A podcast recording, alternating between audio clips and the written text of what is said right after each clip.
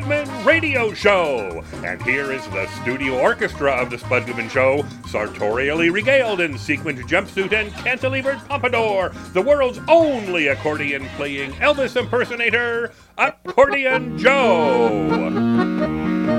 Here comes the Spud Man, he goes down easy.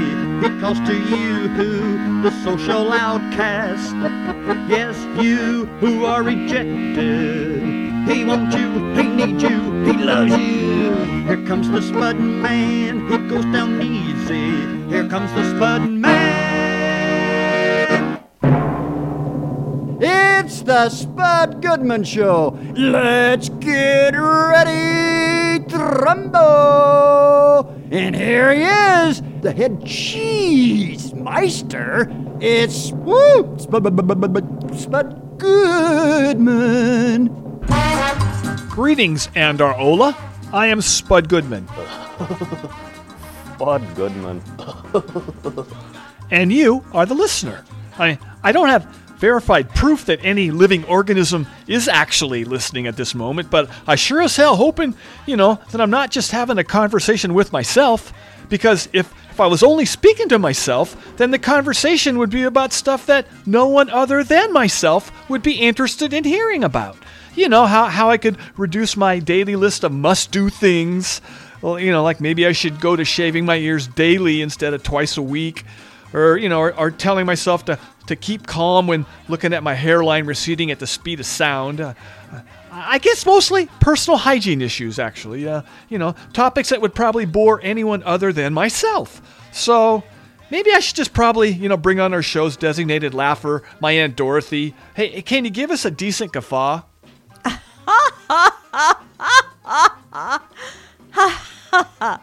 oh, there you have it. If that wasn't good enough, then tough. Laugh yourself if you want. Aunt Dorothy, I can't laugh at the funny stuff I say myself. Right. I mean, nothing is lamer than people laughing at their own jokes or funny stories. I need you. I, I, know I haven't always been complimentary when you do a, a test laugh to start the show. Ooh, yeah. Uh, in the future, I will try and not be so critical of your laughing. Go ahead and do another guffaw. Okay.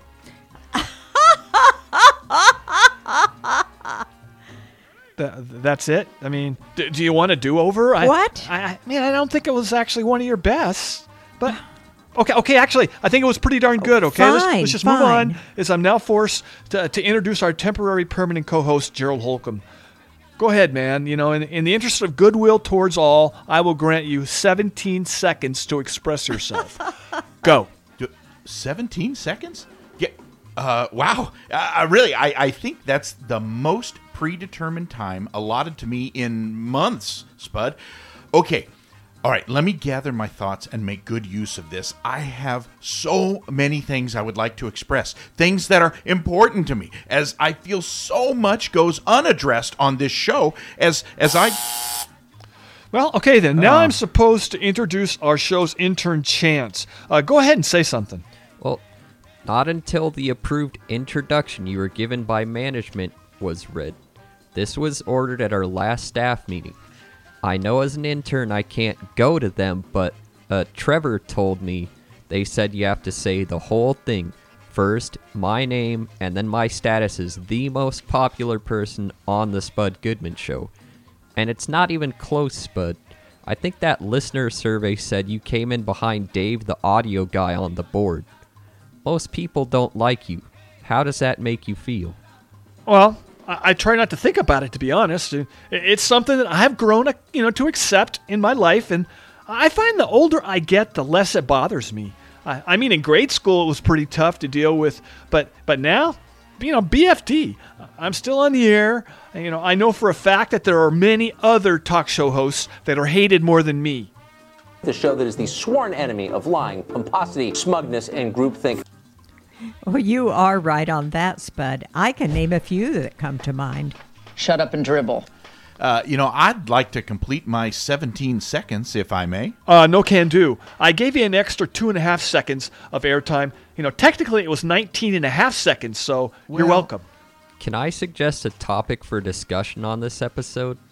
I know you probably have something prepared, but Since you brought up other talk show hosts, let's face it, most all of them have been around since Pong was the most popular video game.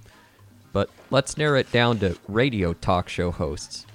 They're just one segment of the broadcasting industry that needs to call it a day and move on and do senior citizen activities. You know, and open up the decent jobs that younger people like me want. Well, you know, I thought you said you would never get, you know, into the radio business after interning on this show. Uh, am I seeing a flip flop on your part? Uh, no, I would never be a disc jockey or talk show host. Your job is so 2010. No, I just used radio people as an example of just one of many professions that are jammed up with ancient old growth trees that need to be chopped down to make room for younger ones. Now, here's the deal. Uh, Chance, I- you know, I'm only a couple of years younger than Spud, and I feel a bit insulted by what you're saying. It, it sounds to me that you're attacking anyone older than you gosh darn millennials. It's not personal, Sonny. It's strictly business. Well, no, I am okay with my Gen Z peeps.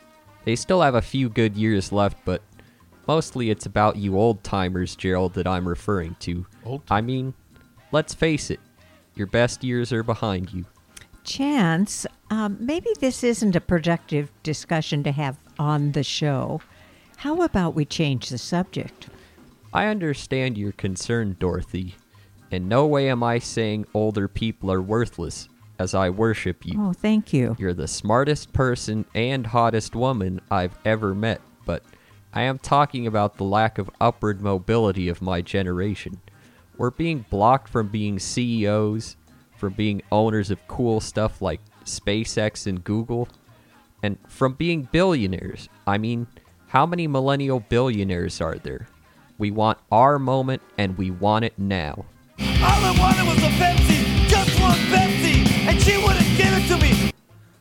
So you are telling us ancient creatures to go snack on rat poison and call it a day? You know, to make room for you insolent little whippersnappers?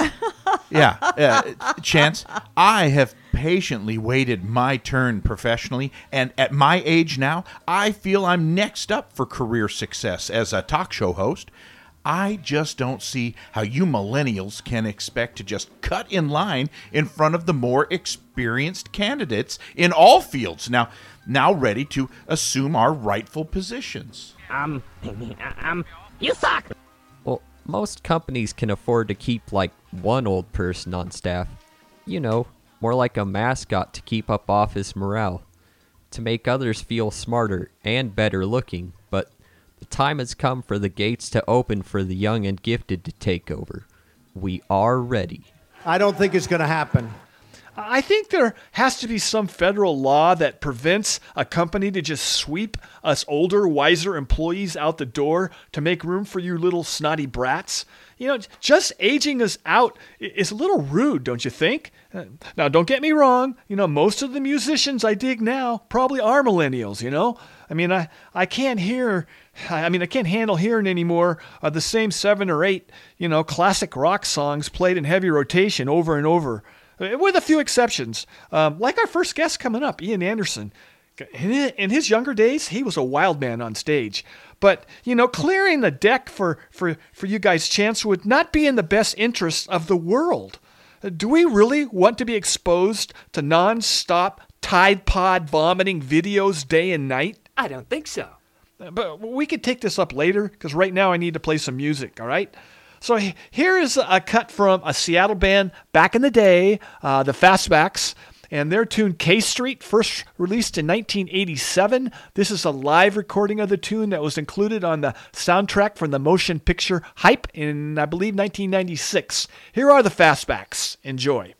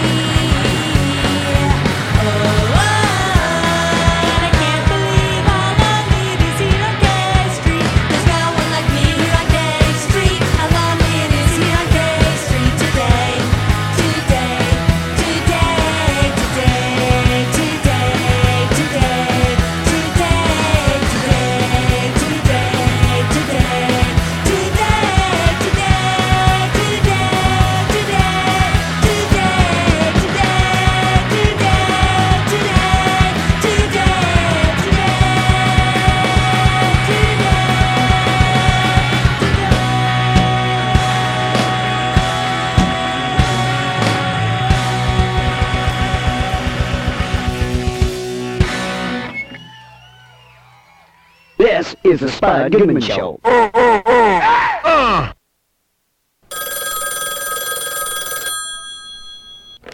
This is Louie Anderson, and I'm listening to the Spud Goodman show to find out what dumb thing he's going to say next. Uh, Spud. Yeah. Your first guest, Ian Anderson, is waiting to speak with you. Uh, You know, that name sounds familiar. Was he on before? Yes, he was on the show a couple years ago. Okay. This guy is a is a rock legend. I mean, even you would know his band, Jethro Tull, right? Jethro who? The, you know, the only Jethro I know is a distant third cousin of mine. He's kind of been blackballed from the family. Uh, he married his second cousin, Ellie Mae.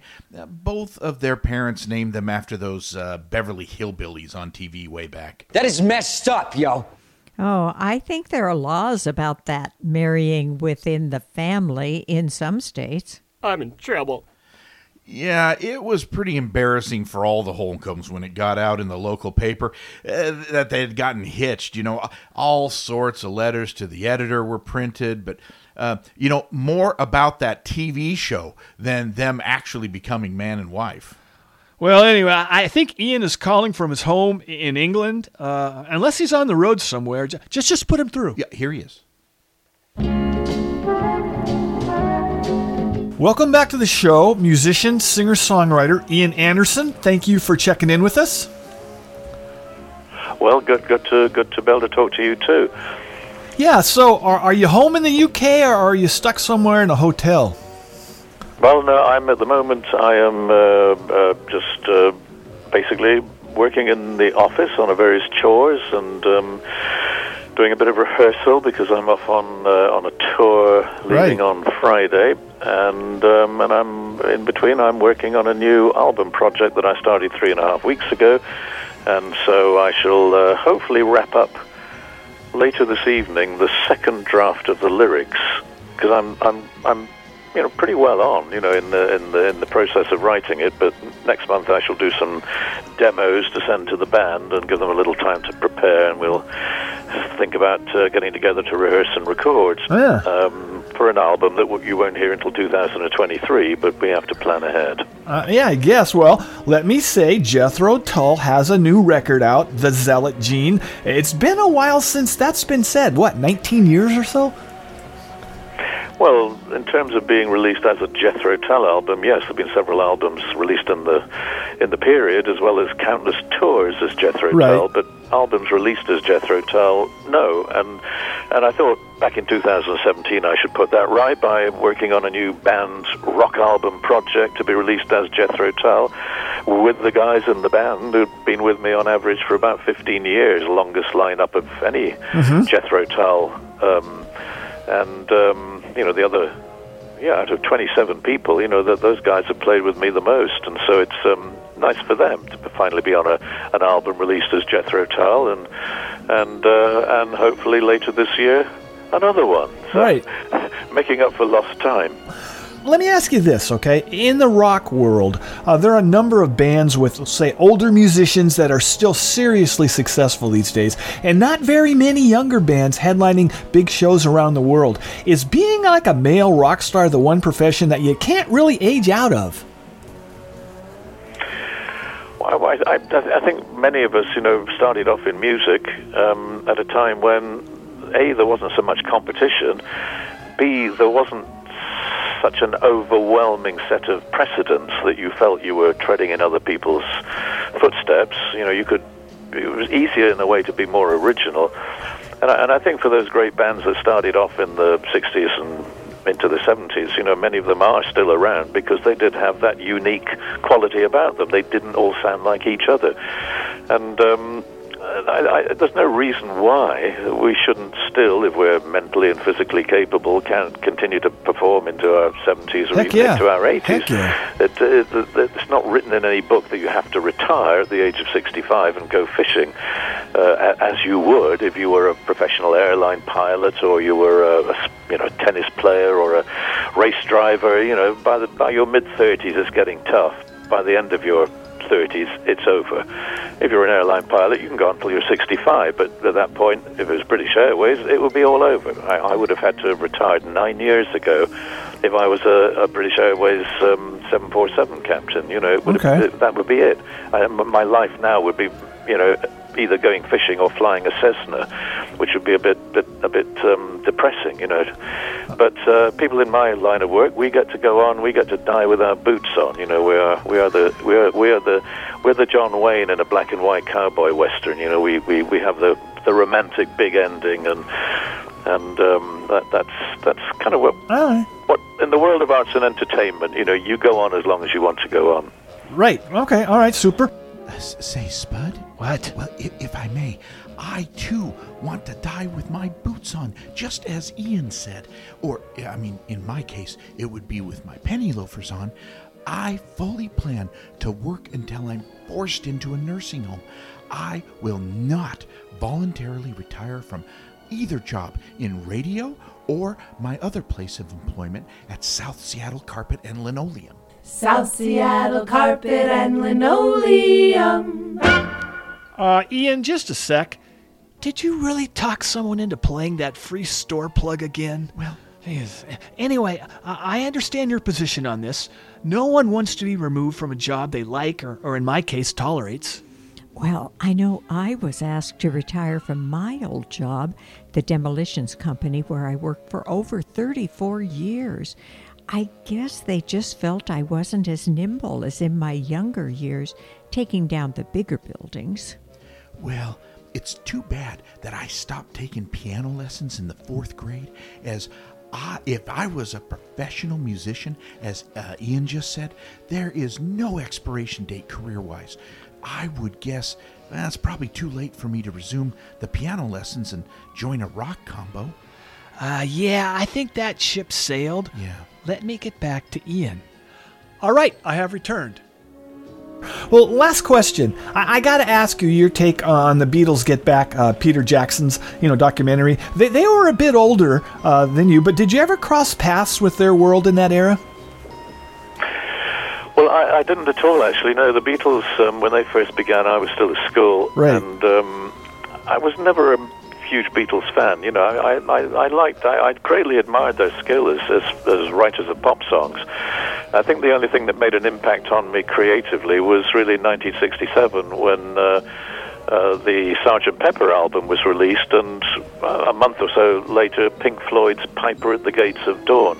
Uh, and those two albums, in their different ways, were very, very much of a signpost planted in the road that said this way, because one was progressive pop case of the Beatles, and the other was the beginning of progressive rock in, in terms of Pink Floyd. So they they were actually quite even though I didn't want to play that kind of music of either of those bands, but but they were they were a signpost showing that you know you if you went down that route, you know maybe you could you could do something that was um, you know special, and and those those two were indeed very special. But you know, as I say, I wasn't really a Beatles fan. The only time I ran into any of them uh, was. Um, you know, across a across a, a, a television studio. I think I saw John Lennon a couple of times, but um, you know, other than a, a wave across a room, no, we, we didn't uh, we didn't get together. Never met them. Okay. I mean, they, they they they were kind of a they were hippies and druggies and. You know, kind of from a different world to me. I was a very staid, boring, kind of uncool guy. I Didn't have anything to do with the heady world of rock and roll or um, fame and stardom, which of course they did. I don't know about boring in your in your case, but all right. Well, let me let me close with saying Jethro Tull will be soon touring around the world, and fans will need to check your website for dates. The new record is the Zealot Gene, available everywhere records are sold. We really appreciate you coming back on our show. No, great pleasure to talk to you, and uh, we hope to be in 2023 looking for some dates to try and do some US dates. So keep an eye on jethrotull.com, our website, and uh, you'll find some points, some news about tour dates in there that um, hopefully will give us a chance to meet up. All right, very cool, Mr. Ian Anderson.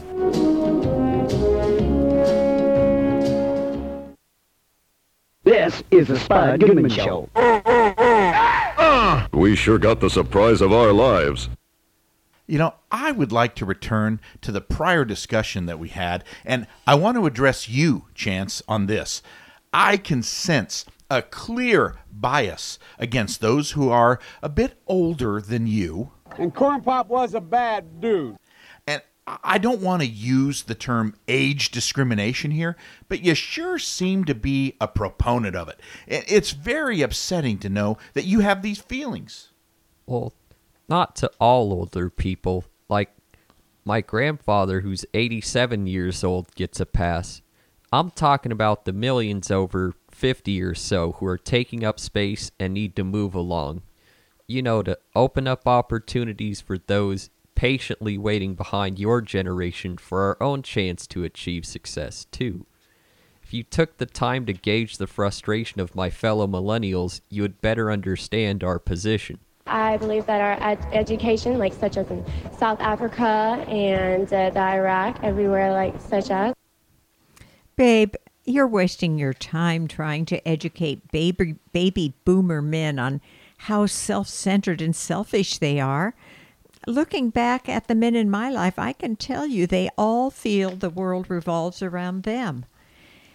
They're incapable of taking into consideration the desires of others. That, that's not true, Aunt Dorothy. I am attuned to the feelings of others, just not that many other humans. Mo- Mostly it's animals, as they're way more likable. Yeah, yeah, yeah. Well, besides blocking the career paths of so many millennials, you guys also own all of the available houses out there. You know, we would like to buy a house someday, but when all you boomers finally do sell your house, you ask for 12 times more than what you originally paid for it. Greedy much? They are not our friend. Hey, I live in an apartment, but it sounds like you want to age us, age all of us out of society right now, Chance. I, I mean, this is very mean spirited. Like, like once we hit a certain age, we should be what termed obsolete and Yo. disposed of. No, that would be a terrible idea. I cannot be judged obsolete before I get my own moment in the sun. I have so many career dreams still to be realized. And listen, I will not step aside to allow some disrespectful millennial to cut in line in front of me just because I'm a certain age. That is wrong. Maybe, but if we don't try to push you guys out, well, you'll never leave the stage voluntarily. You know what I mean? No baby boomer ever will think they're too old for anything. All of you think you're still 28 or something. Seriously. Like at the pot stores where it's legal around the country, it's filled with boomers. I read an article that said you guys buy more candy, toys, and video games than any other age group. Uh, don't forget porn websites. We have to be number one there too. Yes. Well, I'm ashamed to be a baby boomer myself, as, uh, well, though we begin our adulthood trying to change the world for the good, something went very wrong once we got a little older. I mean, yeah, they or, or we make up the bulk uh, of Trump supporters. So there's a good example of early onset dementia. But, but you know, point of order, Aunt, Aunt Dorothy. Are, are you sure you're actually a baby boomer too? Oh, yes, Bud. Google my birth date. If you remember it, as you've forgotten my birthday the last few years, you know. Come on, yo. Dorothy, I'll never forget your birthday. After we're married, it will be the number one day of the year. Well, after our anniversary, of course. Oh, that's nice. But, but here's a prediction. After the divorce, Aunt Dorothy, this guy won't even be sending a belated card. We will never divorce Spud. Unlike you and your multiple failed marriages, when I say I do on my wedding day, I'll mean it. you had me at hello. Never a doubt in the world, honey. You have restored my faith in men. You complete me. Thank you. Uh huh. So, Chance, do you realize the damage you could do if this this movement you're advocating caught on? Why, I shudder to think how this could destroy all of my still to be realized career dreams by trying to age Spud and myself out of existence professionally. It would devastate us, pretty much crush us and our ability to experience joy in life. Well, it's a small price to pay for ensuring everyone gets a turn at bat. You know what I'm saying? That's a small Sweetie, I know you have waited patiently for your moment to assume your rightful position in the business world. Maybe you don't know right now just what that position will be and what you will be assuming, but you are clearly destined for greatness. You know, people lie a lot, so you got to be on your toes. I hope to know shortly after I do graduate from community college what profession to get into. I feel I was born to be in management, to be in control of the levers of power, and I am counting the days until I'm the head of an organization. Uh, remember that episode where we discussed that Dunning Kruger effect? You know, where dumb people actually think they're smart? Uh, I, Gerald was the topic about it back then when we were on the show, you know. But now I'm Oh, starting yeah. to think you, Chance, are also another example of this. You know, 22 year old kids are not put into management positions. I don't understand. Well, you don't know that. Yeah, and I don't appreciate you bringing up that Dunning Kruger business again, Spud. I continue to believe that it was just fake news. Uh, it's all fake news. Uh, yeah, I think a part of that is, guys like you and Trump are the last ones to understand that you are actually quite dumb. I'm a very stable genius. All right, let's- let's just take a very brief break. We'll be right back. The excitement continues on the Spud Goodman Radio Show following this brief intermission. This ain't government cheese, it's Bud. Good man.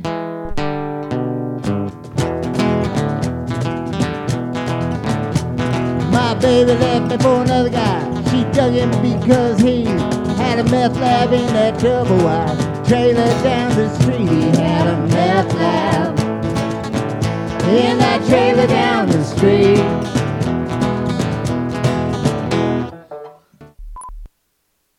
We now return to more action packed thrills and excitement on the Spud Goodman Radio Show. Uh, Spud, your next guest, Famke Janssen, is holding for you. I Googled her before the show to make sure I pronounced her name correctly. Is, is she an actress? Uh, yes, she is. Famke has been in some of the biggest movies out there in the last 20 years, like like the X Men releases and, and the Taken movies. Uh. you, you know, with Liam Neeson, uh, always looking, you know, for his stolen kid or, or revenge after someone does something to his family. I- In the last uh, one, you know, Taken 3, unfortunately, spoiler alert, Famke gets killed. So that's kind of a bummer for her if there's going to be a Taken 4, which I'm sure there probably will be. Well, I find Liam Neeson so hot when he gets all filled with rage. He is someone you don't want to mess with if you're a bad guy. Well, why didn't you say so? Uh, you know, Mrs. Jarvis, I will check out one of those Taken movies on our next family movie night. Uh, yeah, you do that. You know, she has a new film out now that she wants to talk about. Could you please put her through, as there are a bunch of things I want to ask her. Very well, here she is. Say hello to actress Famke Janssen. Thank you so much for coming on our show. Thank you for having me. Yeah, you, you have a new movie out titled Redeeming Love. Uh, it's set in the 1850s, I believe, during the California Gold Rush era. Can you can you tell us a bit about Exactly. the yeah? Tell us a bit about the characters yeah, and the storyline. So, it's so set in a very tough time um, in history, obviously, and um, it's a love story between two young people who, despite all odds, and um, find love and um, uh, redemption. And uh, you know, I, I think in a time like this where we live in today, we can hopefully find some similarities. And you know, during tough times, we can only hope that love conquers all. And I think that should sort of be what we're all aspiring to right now. Okay. Well, And in- I played the Duchess, by the way, in this film, um, and uh, the Duchess is uh, a brothel owner, Okay. and so in in my eyes, kind of a very early uh, entrepreneur, as a female entrepreneur in 1850, when women were traditionally not having these types of jobs. Um, so uh, you know, another tough, kind of interesting uh, character, very much a survivor, and um, we filmed in South Africa.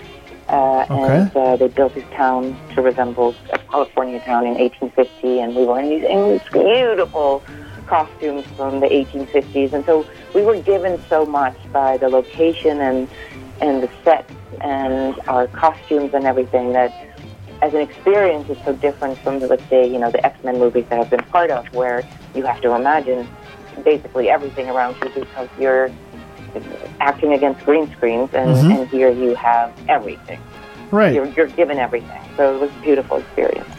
Well, you know, besides smaller character-driven independent films such as Redeeming Love, you've also been, as as you mentioned, uh, in a few major studio films over the years. Too many to cover. I'll just toss out X-Men, like you said, James Bond, a bunch of others. But is the major difference on the set the pace of production and, and of course, the craft services table? Well, absolutely both. Um, I remember that when I was um, uh, filming uh, one of the X Men movies in uh, in Montreal, and at the same time I was filming an independent in a different part of Canada, and to go back and forth between these two sets, where one felt like I was watching paint dry because it was taking so long, and the other one where we were like literally rushing because we had to pay film, you know, nine pages a day or something versus the one page in, Mhm. on on the X Men movie. So yes, it's a very different pacing, um, and both have its you know uh, interesting and charm and and beauty to it, and. Uh, and it's just it's a very different experience. But they're all labors of love, and that's the important thing. And they're all collaborations in an art form where that usually doesn't happen. Art, Mhm. in, you know, is mostly a, a, an individual who does it. And what I love about the film industry is that it's a collaborative art form. Right. Well, you know, maybe I should mention in 2008, you wrote, directed, and produced an indie film yourself, Bringing Up Bobby. Was that a pleasant experience, taking on all responsibilities pretty much? Thank That's a lot of work. That up. That was really an incredible experience. I learned so much.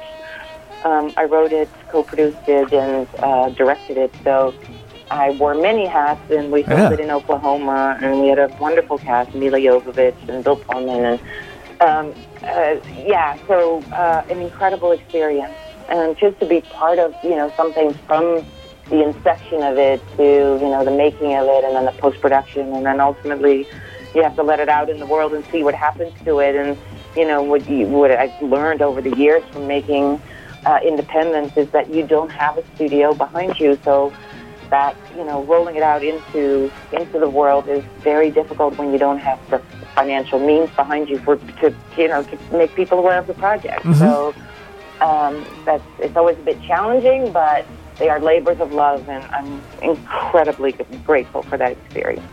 Well, people can go. I mean, go search it out. Bringing up Bobby. So, all right. Well, uh, Famke, let's let's step into the Wayback Machine. Uh, you were born in the Netherlands and came to the U.S. in the mid '80s to model, and you were quite successful at it before transitioning to acting. Is modeling the most unfun job there is? I mean, male or female models can't eat or have a milkshake like the rest of us. No one in that You business seems to have fun. I, I'm gonna. um, I I became. I mean, it was. I was discovered as a model on the streets of Amsterdam, just walking around, and, and I was at the time I was studying economics. Don't ask me why. Long story, but in, in Amsterdam, and so I, it was such a welcome, you know, way out of something that I wasn't enjoying doing, but not anything I particularly aspired to. But what I can tell you about, even though the job itself I never particularly loved, Mhm. what it gave me is incredible because as a result of being a model and making money and being self-sufficient from a very young age on, uh, brought me to New York ultimately, and then I put myself through Columbia University, an Ivy League school that was incredibly expensive that I otherwise never would have Mhm. been able to afford on my own, and um, that's all due to modeling. And so, and then I was able to take acting classes outside of school and pay for those, and then I was able to, and still am able to live in New York City, um, you know, because of the work that I initially did as a as a model, and then later on as an actress. And so, as much as I would like to say the work itself, but what it gave me and the opportunities that I, ha- you know, I've, I've experienced as a result, I, I am just nothing but grateful for them. All right. Okay. Spud? Yes. You and the listeners might be interested to know that my youngest, Dwight, tried to do a little modeling last year.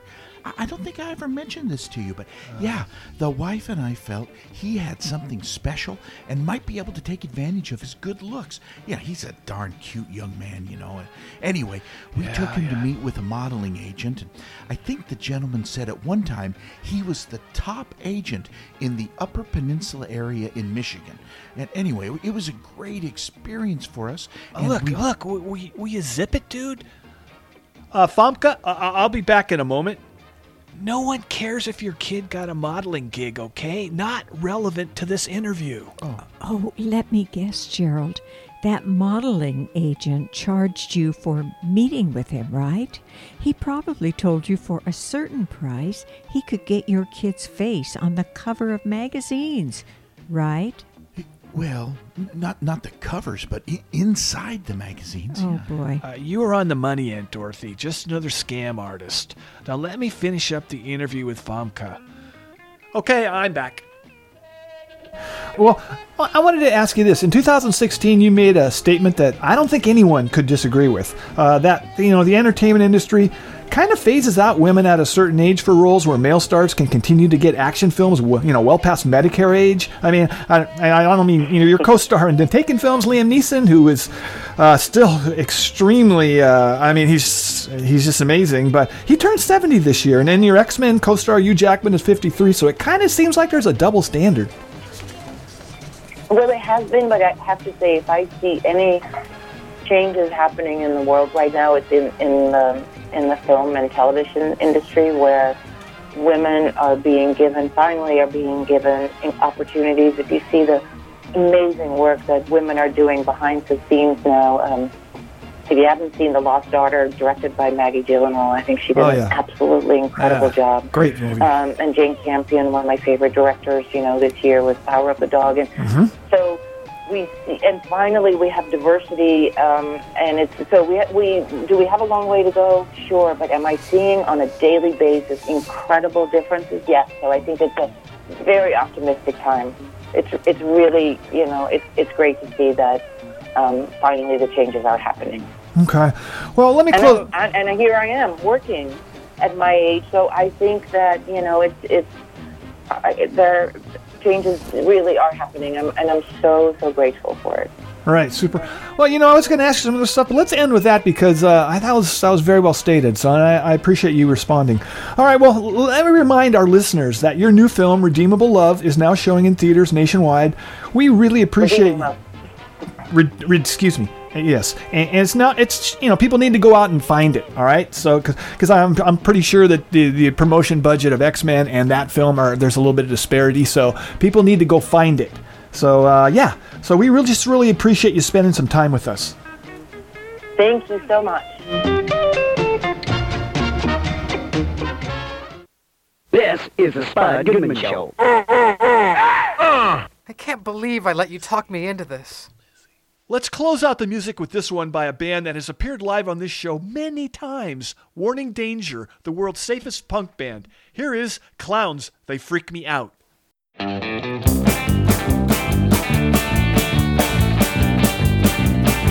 they freak me out. Circus clowns, rodeo clowns, hamburger clowns, birthday clowns, killer clowns in hospital gowns. Clowns, they freak me out. Red nose, squirt rose, bozos, long toes, decomposed. Clowns, they freak me out.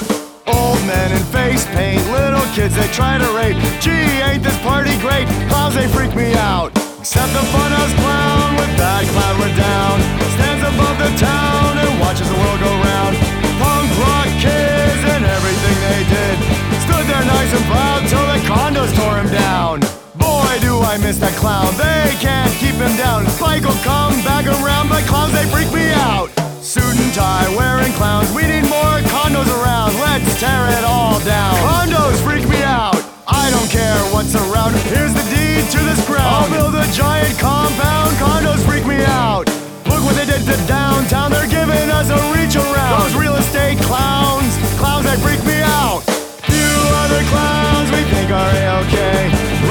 McBundle, Krusty Marcel Marceau. Red Skelton, the clowns in the Seabed Parade. It must be alright when they give away free candy. Acting like a cartoon, scary goons with balloons. Is tonight a full moon? Clowns, they freak me out. Mini cars, giant cigars, drinks at the bar. How'd you get that weird scar? Clowns, they freak me out. Juggaloos and juggalettes running around with hatchets. Oh my goodness, where's their parents? Clowns, they freak me out. Don't wanna go to sleep. Clowns, they'll try to eat me when I fall asleep. Clowns, they freak me out. Clowns, they freak me out. Clowns, they freak me out. Clowns, they freak me out. Clowns, they freak me out. This is the Spud Goodman Radio Show. Uh, Spud, your last guest, Nicole Paliza, is waiting to speak with you. Uh, may I ask who Nicole is? Is is she famous? Uh, it's Polizzi. Po- Pol- Uh, yeah, Polizzi. yeah, you could say that. She's also known as Snooki from that MTV show uh, Jersey Shore. Uh, it's still on the air, but now I think it's called Jersey Shore Family Vacation. I th- anyway, uh, I believe all the original cast is uh, still with it. Even that situation dude. Yeah. Oh, I'm a little embarrassed to say this, but I had a big crush on Pauly D during the first few seasons. I later moved on as he was a bit too much of a ladies' man for me. You'll never see me becoming a ladies' man, Dorothy. I only have eyes for you. Not a joke. And I for you, sweetie. Ick, come on, jeez. Just put Snooki through, please. You, okay, but okay, who is that situation guy you mentioned? That is a strange first or, or last name. But uh, uh, anyway, here she is. Please welcome reality television personality Nicole Polizzi, uh, also known as Snooki. Thanks for coming on our show. Oh, thank you. How are you guys? Uh, great. Uh, hey, is uh, let me let me get into this. So, so season five of Jersey Shore Family Vacation is now airing on MTV, and you have a podcast too that you're promoting. It's happening with Snooki and Joey, available on Audio Boom. So, let me. This is my question with with the podcast. Just what can our listeners discover if they check out an episode? Is this like reality podcasting? Um, yeah, so we've been doing the show for six years now, and um, it's basically just like a fun, laughing podcast you can go to to escape like the crazy world. It's with me and my best friend Joey. Um, so we talk about celebrity gossip, current events, but like we're not reporting accurately. It's just, you know, it's just like a fun, silly podcast. We talk about, you know, the crazy things that happen during our weekend, during our week. Um, so it's kind of like you're you're listening to two besties like catch up with each other on the phone. Um, and we ended up going on tour. It's so much fun. Like our fans leaving in wheelchairs. It was like the best time ever. Um, and then COVID hit, so we were like, oh, when are we going to go on tour again? So now we're finally going back on tour. Um, you can get tickets at NicolePolizzi.com. But it's literally like a girls' night out, and you know you come out with your besties. It's called the Messy Bestie Tour. And um, yeah, we do our, our live podcast on the stage, and then you know, of course, we do fan interactions. We bring everybody up on stage. We do trivia. Joey has a dating show. Um, so we're just excited to get back on the road and you know meet all of our fans. All right, super. Well, Nicole, you have three children now, so I was just curious. When not filming, do you drop by the shore much these days, or do you steer clear on your own time? So yeah, so we're currently filming right now, and we haven't been filming on the shore a lot just because you know it's cold and everything. So Mhm. we've been taking the show, you know, to Florida. We've been going away to the Poconos. So it's called uh, Jersey Shore Family Vacation. So we're bringing our kids, and it's just like a big family, and we're just traveling and you know taking vacations everywhere. So we're filming right now. I actually am filming today with Jenny, and um, you know we're just grateful to be doing the show.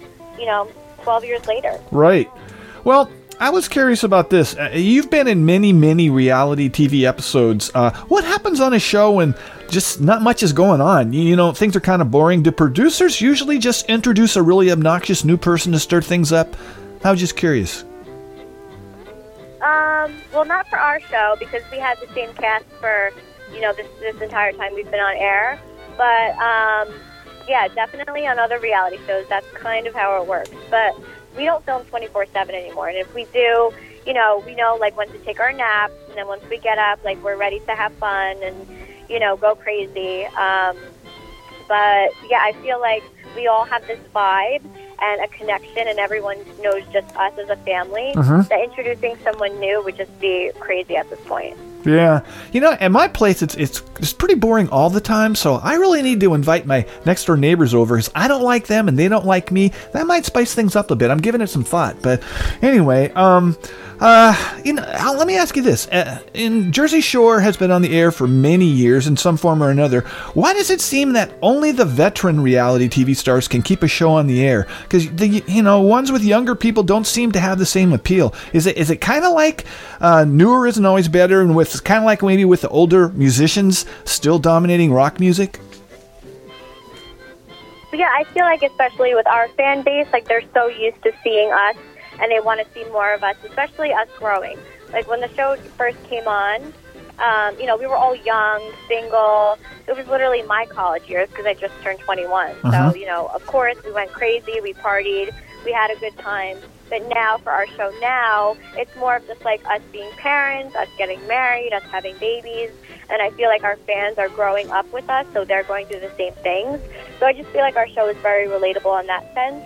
And, um, you know, we're still number one or top three um, on cable, which, you know, is crazy because I feel like nobody watches cable anymore. But we're still like, you know, the, the, the watch show on Mhm. Thursday night. So, um, you know, it's all thanks to the fans because the fans keep us so going. And like I said, I just feel like they're growing up with us and they can relate with us. All right. Well, in the early days when you were, you know, forced to kind of reside in a group living situation wh- while filming, what's the most annoying thing you, you had to put up with? Uh, I would think like sharing a bathroom with a bunch of people wouldn't would be like at the top of the list, but I don't know.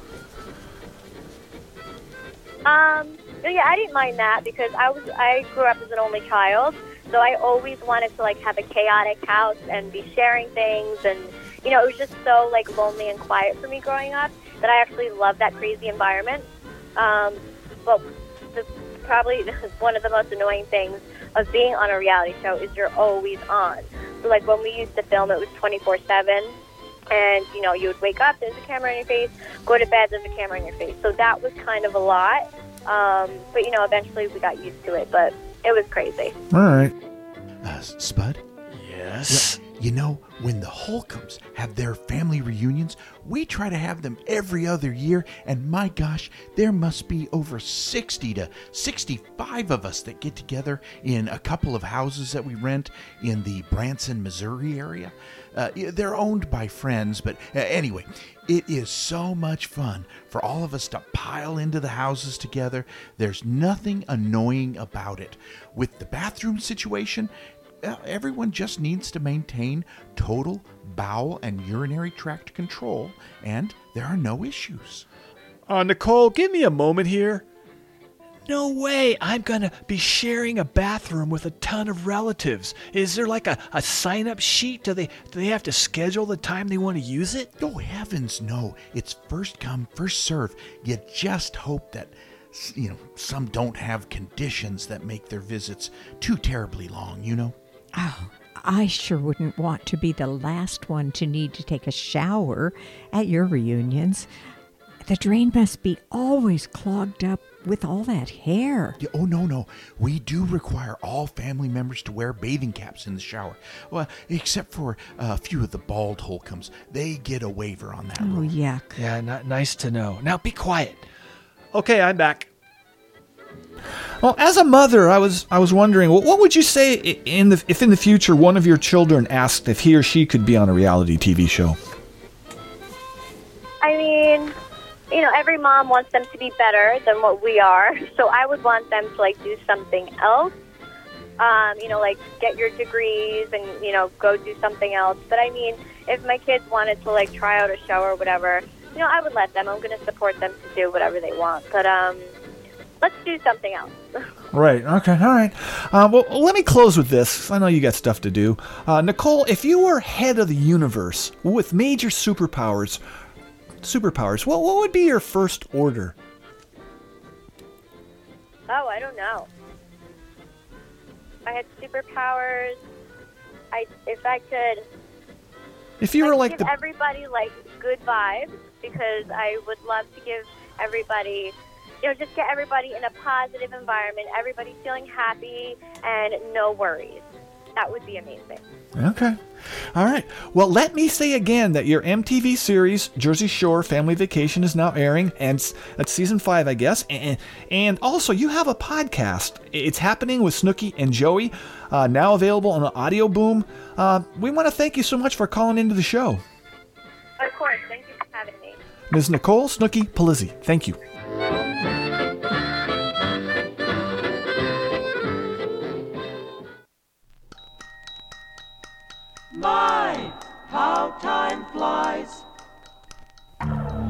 Chance, about this topic you've brought up, you know, I refuse to let this episode make me feel old, okay?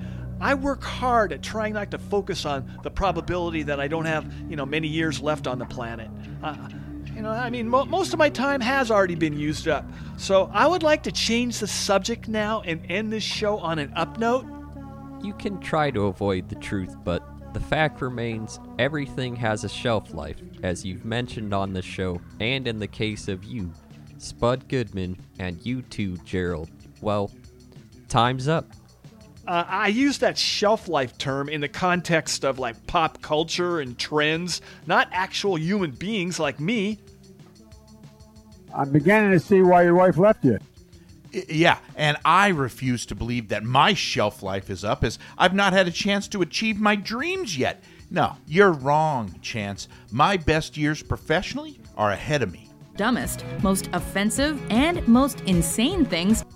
Uh, yeah, maybe not so much for me. I probably only have a couple decent years left in my career, but but I don't need you pounding this reality into my subconscious, Chance. Yeah, okay, whatever. And, uh, Trevor's saying there's a caller on the line. Usually want to take at least one call at the end of the show, so do you want it to be put through? And yeah, I mean, I'm, I'm sure whoever's calling will not be as depressing to me as you are. Uh, yeah, put it through. Caller, you're on the air. Yeah, so I was listening to the show. I've never heard of it, but I Googled your studio contact number on your website. Yeah? And I have to agree with the intern of yours, whatever his name is. Chance. Except for him, everyone on this show is so old. I don't even know how old you are, but you guys sound so old. Like my grandparents old.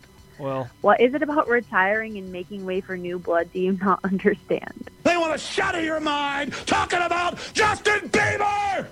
Well, what's with the age discrimination thing with you millennials, man? I mean, uh, can I ask how old you are? Yeah, I'm 27, and I get what your intern is saying about millions of baby boomers clogging up space in offices. Yeah. Call it a day, give someone else a chance to call the shots. I know I should already be in management, but there's so much dead wood blocking me. And since this issue impacts me, I decided to call in. Yeah, caller, years from now, you will most probably get your chance to join management. And how will you feel when some young kid at your job starts pressuring you to step aside and make room for them? That's not going to happen to me. I plan on making my mark and retiring at 35. I have Hmm. dreams outside of working. I want to travel and play video games. And that's important. I enjoy video games too, caller. My favorite right now Look, is I, I would have preferred to have, you know, retired around 35 too, but my checking account would not permit it. You know, overdraft statements, stuff like that tend to impact life decisions. Yeah, uh, caller, you seem to be in such a hurry career wise. You know, things happen when uh, they're supposed to happen. Did you read that on a fortune cookie or something? No, no, I did not. My father told me that at my high school graduation ceremony, and I'm just trying to counsel our caller on how important developing patience is. Yeah, patience is for losers. I don't know about you and how long you've been a what? A co-host. You, uh, oh, temporary co-host. Uh, temporary, permanent co-host, and I want to say I'm very concerned about the younger generation. They want something, and they want it now. Excellent. I feel I've shown great patience waiting my turn to have my own show. This is my seventh year on the Spud Goodman Show, and I know very soon I will get my opportunity. I'm going to have to go ahead and sort of disagree with you there. yeah, so you've been a, a co-host for seven years and you still don't have your own show. That's sad. Well, Well, I know very soon I will achieve all my dreams, and nothing you can say will bring me down, so I choose to ignore your negative energy. Uh huh. So does my dad. And he's been in the same job selling cars for 28 years. Love my dad, but that will never be me. Well, I hope you do get a really super duper golden parachute package when you retire at 35, but just in case, you might want to pay off your student loan debt before hanging it up. Hopefully, the government will follow through with erasing student loan debt. That's already penciled in with my exit plan. I mean, uh-huh. if not, I might have to work until maybe 38, worst case scenario. Caller, I plan to retire in my early 30s. If my loving soon to be wife Dorothy is on board with it. Well, honey, we haven't discussed this, but if that's your dream to retire in your early 30s, well, I won't stand in your way. Thank you, Dorothy. I figured even if I am not super rich by then, we can still get by on your social security and your company pension. And remember, you paid off your house a long time ago, so we should be just fine. And it only makes common sense. Well, no way you're you're still going to have enough left over for HBO, Showtime, and Starz 2. You're going to have to downsize to make this thing work financially. You know, make some real sacrifices, kid. Uh, can I go now? This is boring. Well- no offense. I'm going to hang up. Uh, yeah. She didn't. She. Call her. She, she's gone. Hey, hey, I as the host get to hang up first, and she act, she beat me to it. I this is Yeah, I think she did beat you to it. fine. All right, then I'm signing off now. all Right? Okay. I am Spud Goodman. Be all that you can be, and I mean that. God bless and ciao. Uh, and as co host, I'm signing off too. Uh, no need. I already did, and now I'm going home later. Yeah, but people appreciate hearing from me saying goodbye too. Hey, hey, hey, hey, you shut your face! Yeah, I mean, I, I know my wife very much enjoys me bidding adieu to everyone, so adieu, everyone. The Spud Goodman Show is written and directed by Spud Goodman, executive producer Laurie Madsen, produced by David Brenneman of Rosedale Audio Productions, engineered by Trevor Jastad, and recorded at the facilities of NWCZ Radio. Associate producer TJ Pites, video director Jason W. Young of Random Whispers Studios, production assistants Brian Martin and Chance Morrison, original music by Mike Spots and Tom Harmon, on air talent Rob McGee, David Deere, Pam McGee, and Tom Nolan. Copyright 2022 Spud Goodman Productions, David Brenneman speaking.